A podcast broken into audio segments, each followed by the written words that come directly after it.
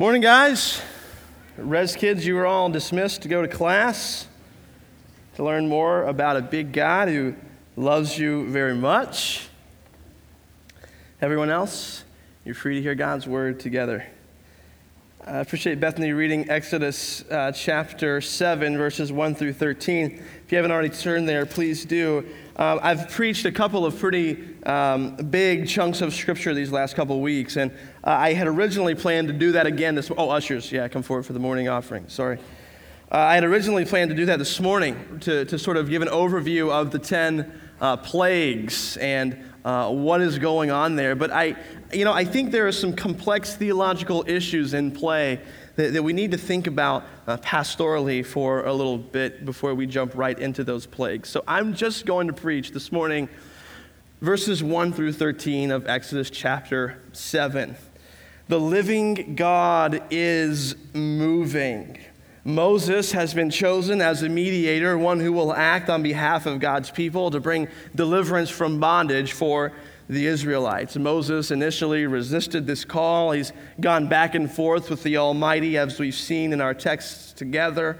Moses, as we saw last week, has already faced disappointment and discouragement. But these things, this disappointment, this discouragement, these things are finally dissipating, and God is moving.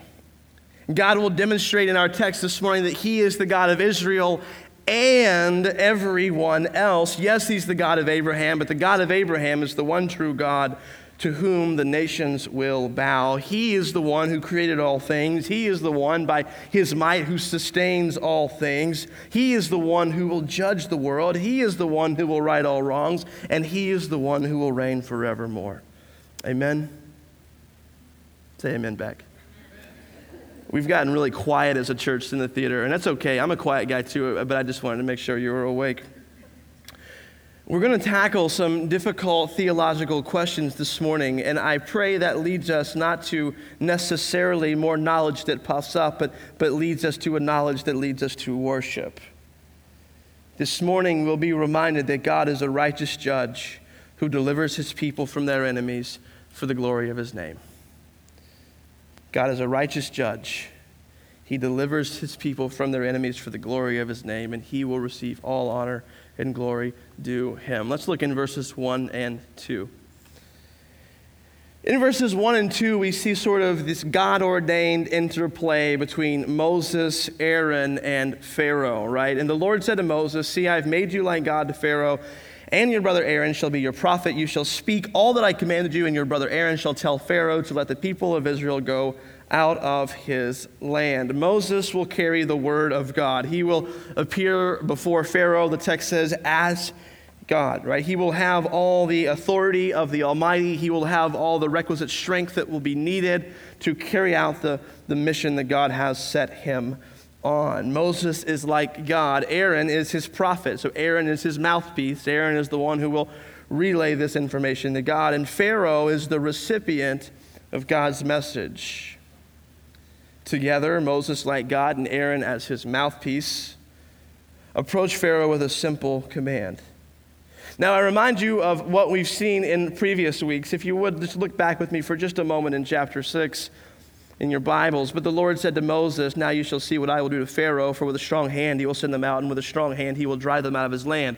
The Lord is reassuring Moses that this is going to happen because back in chapter 5, if you'd look with me, Pharaoh has said absolutely not. Verse 1 of chapter 5, "Afterward Moses and Aaron went and said to Pharaoh, 'Thus says the Lord, the God of Israel, let my people go, that they may hold a feast to me in the wilderness.' But Pharaoh said, 'Who is the Lord that I should obey his voice and let Israel go? I did not know the Lord, and moreover, I will not let Israel go.'"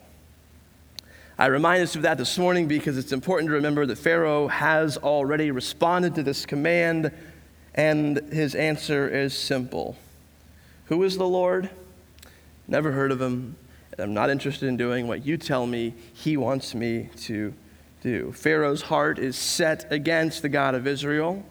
He is a pagan king with, in his own mind, his own sort of deity. What does Pharaoh want? He wants power. He wants authority.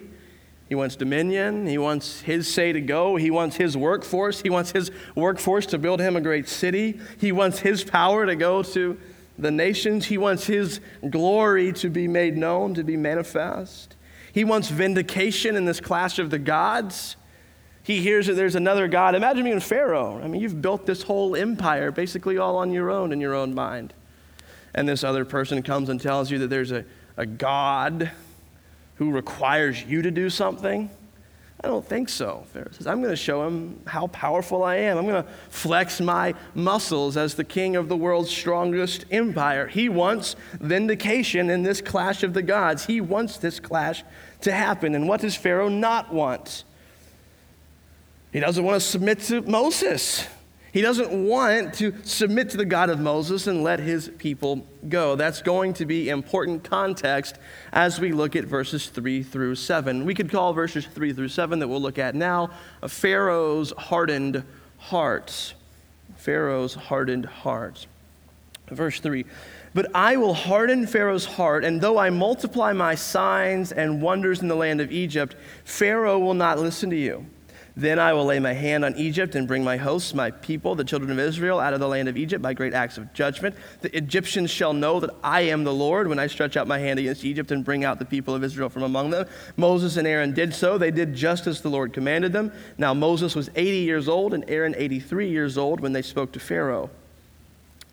Now, God is going to multiply signs and wonders through the land of Egypt. He will bring his people, the children of Israel, out of this land by acts of great judgment, so that the Egyptians will know that he is the Lord when he stretches out his hand against them.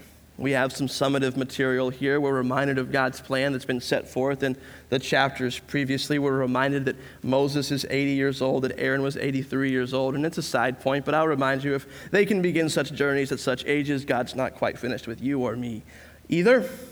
And then we encounter a somewhat complex theological issue over which Christians have disagreed and over which Jews had disagreed even before us. God says he will harden Pharaoh's heart. What does that mean, that God will harden Pharaoh's heart? Is God manipulating this situation? Does Pharaoh have any real will or any real volition, or is he simply a robot, right? Is his humanity somehow mechanical by which a divine being is just bringing about his desired ends through him with no real interplay between the two? Is Pharaoh morally culpable if the condition of his heart is not his fault? Perhaps you have these questions, perhaps you have others, and I'm not going to answer every question that you have, but I want to spend some time here because the relationship between Pharaoh's will and God's will is sort of representative and it's somewhat archetypal of the relationship between the divine will and the human will throughout the scriptures. We'll see complex issues like this later in Exodus 33, and I want to be able to say we already covered that when we get there. Exodus 33 says, the Lord said to Moses, this very thing that you've spoken I will do, for you have found favor in my sight, and I know you by name. Moses said, please show me your glory. And he said, I will make all my goodness pass before you, and will proclaim before you my name, the Lord.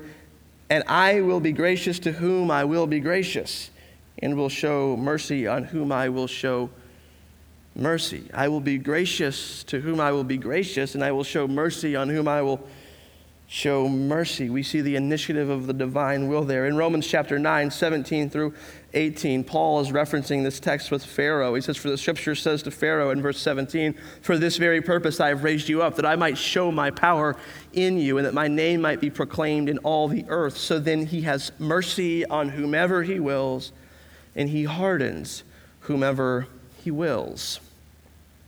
As we consider the interplay between the human and the divine, I want you to remember four small notes that are really important, not only this morning, but when encountering difficult theological issues in your own Bible reading.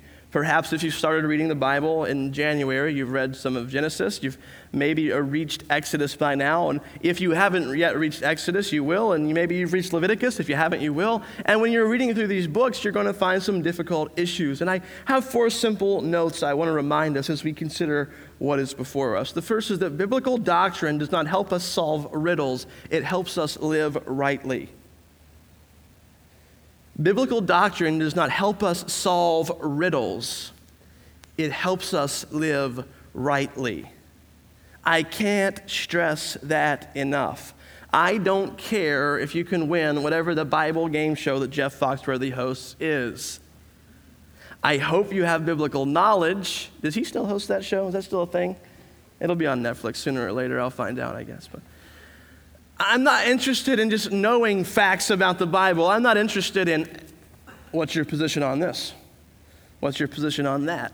What's your position on this? I think we should have well thought out positions about difficult biblical issues, but we're reminded that biblical doctrine isn't meant to just help us solve riddles. It's meant to help us live God's way. Second thing I would ask when considering difficult doctrines, we must not call an eternal God into our earthly courts. His ways, church, are simply not our ways, and that's not a theological sort of obfuscation, but that's just true, that God is so much greater and so much bigger. Us trying to fully comprehend his ways would be like me giving you a cup and saying, go put the Atlantic Ocean in this. It's just not possible. But at the same time, the third point is God can handle your questions. God can handle your questions. He doesn't stand aloof, stand back from afar and say, figure everything out. Figure out every complex theological issue in the Bible, and then when you've got it figured out, come talk to me. God knows your frailty.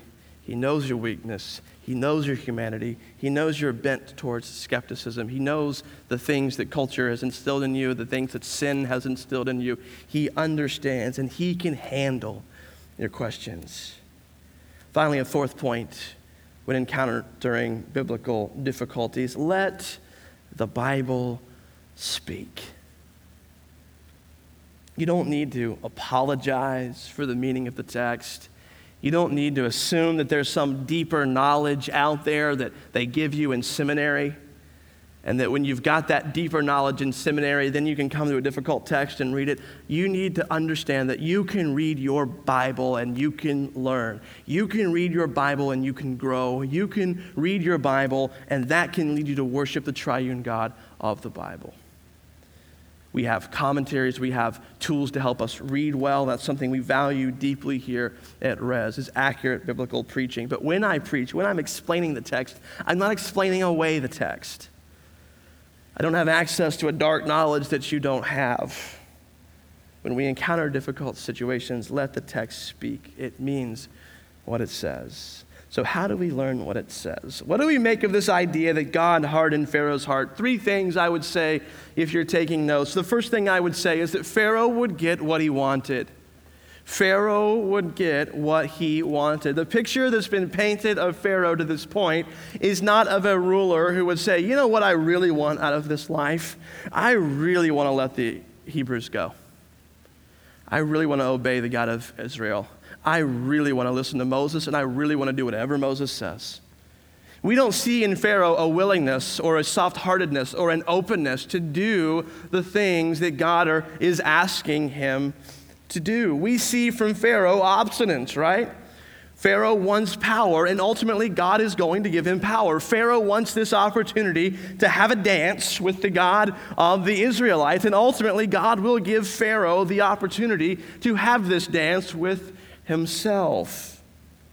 Tim Keller often argues that the judgment of God is God giving us that which we want most, that God brings his judgment upon us by giving us that which we want, and ultimately Pharaoh is receiving what he wants. He wants his power to be on display, so the God of the universe is going to put his power on display. Pharaoh's love of his perceived power would be the very thing that leads him to ruin. God does not take an innocent man and make him do evil things. God does not take an innocent man and make him do evil things. Pharaoh is not a morally neutral vessel which the Almighty has abducted and will do these things through him so that he doesn't have to take the blame or the fall. Leads me to a question. If biblical doctrine is to be understood with our minds and obeyed with our hearts, how can we obey a text like this with our heart? I would ask you this. What is it that you want, right? Pharaoh wanted this power to be made known? What if God gave you the very things that you want most? What if God gave you the very things that you want most? I've not lived a super long life. I concede that. My experiences is vastly limited. Many of you have more experience in life than me, and I look to glean wisdom from you. But I can even look back over my short life and think about all the things I wanted from God, all the things I wanted out of life, all the things I wanted to happen, whether relationally or professionally or vocationally or educationally. And I think about all the things I wanted. What if God had given me all of those? And from where I'm sitting today, not necessarily from a place of great success or great popularity or great fame, but just the situation I find myself in, I look back and I say, man, I'm glad God didn't give me all that stuff. I'm glad this relationship didn't happen. I'm glad I didn't go to this school. I'm glad I didn't take this job. I'm glad I didn't explore this passion. I'm glad I didn't waste time here. And at the same token, I can see things that I wanted that I did that didn't lead to what I thought they would lead to. I see decisions I made in my life because I thought they were what God wanted, but really they were what I wanted, and the mind justifies what the heart wants. And I see the brokenness and pain that resulted from those decisions. So for a moment together, what if we just thanked God for not giving us everything we want? What if we thanked God for not allowing our hearts to be the tyrannical leader and tyrannical oppressor of our lives? Church, I talked about this in our Sunday school, our Bible study, our health class, whatever we want to call it, Fully His, that we have at 9:30 that you can come to every week. That's a free plug. I talked about that this morning. I said the Christian life is really a reorienting of the things we want, not just a reordering of the things we believe. The Christian life is a reorienting of the things we want, not just a reordering of the things we believe. The world has sold us all a picture of the good life. What does that picture of the good life look like? It looks like money. It looks like comfort. It looks like status. It looks like success. It looks like other people liking you. It looks like weighing right where you're supposed to weigh, not more, not less. It looks like having the perfectly edited online presence. It looks like being able to retire whenever you want to retire. It looks like living in a house that other people see and want. It's about having things that make other people jealous. This is the vision of the good life that the world is selling us. But Jesus points us to a better life. Jesus points us to his kingdom. And the Christian life is a habitual turning from the end goal of the good life as defined by the world to the end goal of the good life as defined by God in his kingdom. It's a turning from pride to humility. It's a turning from bravado to meekness. It's a turning from polarity to peacemaking. It's a turning from being served to being a servant. It's turning from life as we live it into God's life. We call this repentance. Changing our mind about the way we live. I don't want to be captive to my power cravings. I don't want to be captive to my lust. I don't want to be captive to my insecurities, my depression, or my bitterness. I want to be captive to King Jesus, trusting that he will lead me in a still more excellent way. The overwhelming testimony of Scripture is that if you want God, you get God. And if you want God, it's because God has pursued you. Pharaoh's heart is hardened because Pharaoh's heart is receiving exactly what Pharaoh's heart wants. Let's look in our second point. Pharaoh's heart is hardened and hardening. Pharaoh's heart is hardened and hardening. What do I mean when I say heart? I think I mean the heart is the center of personality, right? The heart is the source of moral life. It's the seat of the will, the conscience, and the affections. This is sort of our emotional center, the seat of the self in the Bible. What's it mean that it's been hardened? Some commentators note that this hardened can also be translated as made heavy. That Pharaoh's heart is being made heavy by his sin. In Egyptian mythology and Egyptian theology, at the end of your life, your heart would be measured against a feather. And if your heart sunk below the feather, the angel of death would come and sink you, right? He would come and devour you, because that heaviness is a sign of unrighteousness. God has revealed Pharaoh's heart, and God has revealed Pharaoh's sin, rather, and shown his heart to be heavy. Church, we have to remember that Pharaoh has received an earnest, authentic, and sincere invitation to do the right thing, and he declined it. How did he get there? We understand through the lens of the cross and the gift of New Testament theology that Pharaoh's heart is sinful from the get-go. But we also know he's, in many respects, just like me and you, he's a product of his environment. There's a process by which his heart was hardened. And I think there is a pattern for us. There is a process by which our heart hardens as well. And one commentator talks about it like this. And if you're taking notes, I would definitely write this down. In every process of hardening, there is something which the heart parts with. There is something which the heart parts with. There's something the heart resists. And there's something the heart becomes. There's something the heart becomes, there's something the heart resists, and there's something the heart parts with. Let's think about that for a moment. The heart hardens itself in some evil thing, right? Lust, bitterness, anger, whatever that might be. By habitually engaging in whatever thing that is, that quality gradually becomes a fixed presence in the heart. These evil things become constitutive, right? They become part of what that heart is. The heart hardens itself in anger. The heart hardens itself in bitterness. The heart hardens itself in lust. And the heart hardens itself against. It's no longer open to good influences. The heart is hardened against truth. The heart is hardened against love. The heart is hardened against righteousness, and however we experience those things. If you hear truth from people in your life, when you don't like the truth you're hearing, you harden your heart to that person and you push that person away. You harden yourself to your conscience. The first time you downed that bottle, you heard that conscience, and now you can't hear it anymore. We quit coming to church. We quit reading our Bibles. We quit gathering in smaller groups. We quit sensing our conscience. We start lashing out against those things, and we start making excuses for our experience. And perhaps most tragically of all, the heart parts with something. The heart parts with its sensitivity to conscience. The heart parts with its understanding of truth, leaving us blind, calloused, and broken.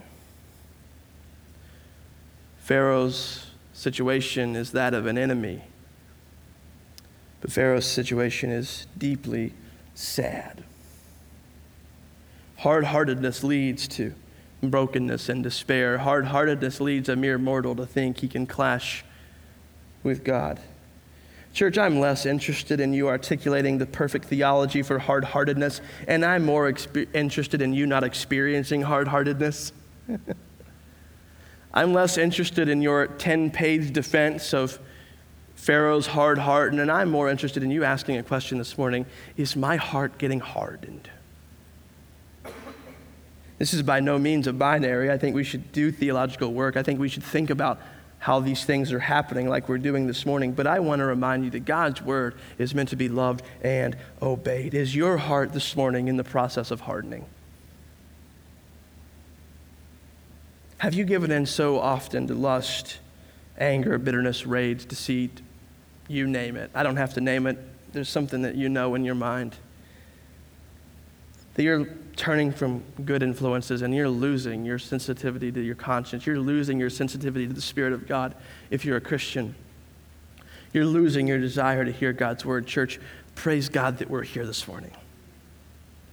Praise God that his Spirit is alive in us. Praise God for the opportunity of a second chance. We together plead for grace to overcome besetting sin. If your heart's in the process of hardening, I have good news for you. Jesus says, come. Come, all you who labor. Come, all you whose hearts are hardened. Come, all you who've forgotten how to feel, and I will teach you what it means to be human again. A third thing I would remind us when we think about Pharaoh's heart being hardened, right? We've seen what? We've seen that Pharaoh would get what he wanted. We've seen that hardness leads to brokenness and despair. Now we see that redemption, judgment, and glory are interrelated themes. Redemption, judgment, and glory are interrelated. Let's zoom out for a moment. God has elected to himself a particular man, Abraham. From that man would come a particular nation, Israel, and from that particular nation would come a particular man, Jesus, who would be a savior for the whole wide world. God is delivering his people in Exodus that he may bless them and that they may be a blessing to the nations, that all the nations around Israel might see that in a world with so many little g gods, there is but one true God. There is but one living God. And God's deliverance of his people and his blessing of his people in their land is meant to be a gospel proclamation. It's meant to be a billboard for antiquity to say, God is good. God is powerful, and God is worth your worship, so that the coastlands and nations afar would come and worship at Mount Zion. God is delivering his people in this way, but a pagan king stands in his way. One commentator says, Pharaoh's obstinacy was foreseen and foreknown. He was allowed to set his will against God in order that there might be a great display of the almighty power, such as would attract the attention of both the Egyptians and all the surrounding nations. God's glory would be thereby promoted, and there would be a general dread of interfering with God's people. There would be a general dread of interfering with God's people. In Exodus, God will judge the oppressor. God will redeem the oppressed, and he will receive glory as the one who's done it all. Judgment brings about redemption, and redemption demonstrates the glory of God. Pharaoh's heart is hardened, and God is going to harden his heart further and remind the world who he is. Rather, teach the world who he is. He will tell a story of his glory, and even the obstinacy of Pharaoh, even the refusal of Pharaoh to play a role will be used as a role in a story about the greatness of our God. This is the story of Exodus, and it's the story of all creation. God will judge all evil, either at the cross or in hell. God will redeem the world and a remnant from humanity. That remnant from humanity is all who trust in the Son, all who trust in Jesus, the only begotten Son of God and fully man, who came and lived and died in our place. He extends his righteousness to all the nations sincerely. God will judge all evil. God will redeem the world, and he will redeem to himself a people, all those who call on the name of Jesus, and God will be glorified. He will be seen for who he truly is. Every false god will die, it will break, it will fall apart, but our God will stand forever. Habakkuk 2:14 says, "For the earth will be filled with the knowledge of the glory of the Lord as the waters cover the sea." Exodus and the whole story of the Bible is taking place in the context of a battle, not just a battle against Pharaoh and Moses, but against God and Satan, right? A cosmic struggle between good and evil, and King Jesus wins. The text shows us a man who is clinging to his power, who's trying to build his own kingdom. And ultimately, Lord, you superimposed your stuff, Lord. You acted and gave him what he wanted. Father, help us be not like Pharaoh, but help us hear the offer of deliverance that you extend. And help us believe. Help us obey. and help us live in active response to the one who is victorious. Help us live in active response to the one to whom Aaron's rod points, to the Jesus who lived, to the Jesus who died, and the Jesus who rose. In Christ's name we pray. Amen.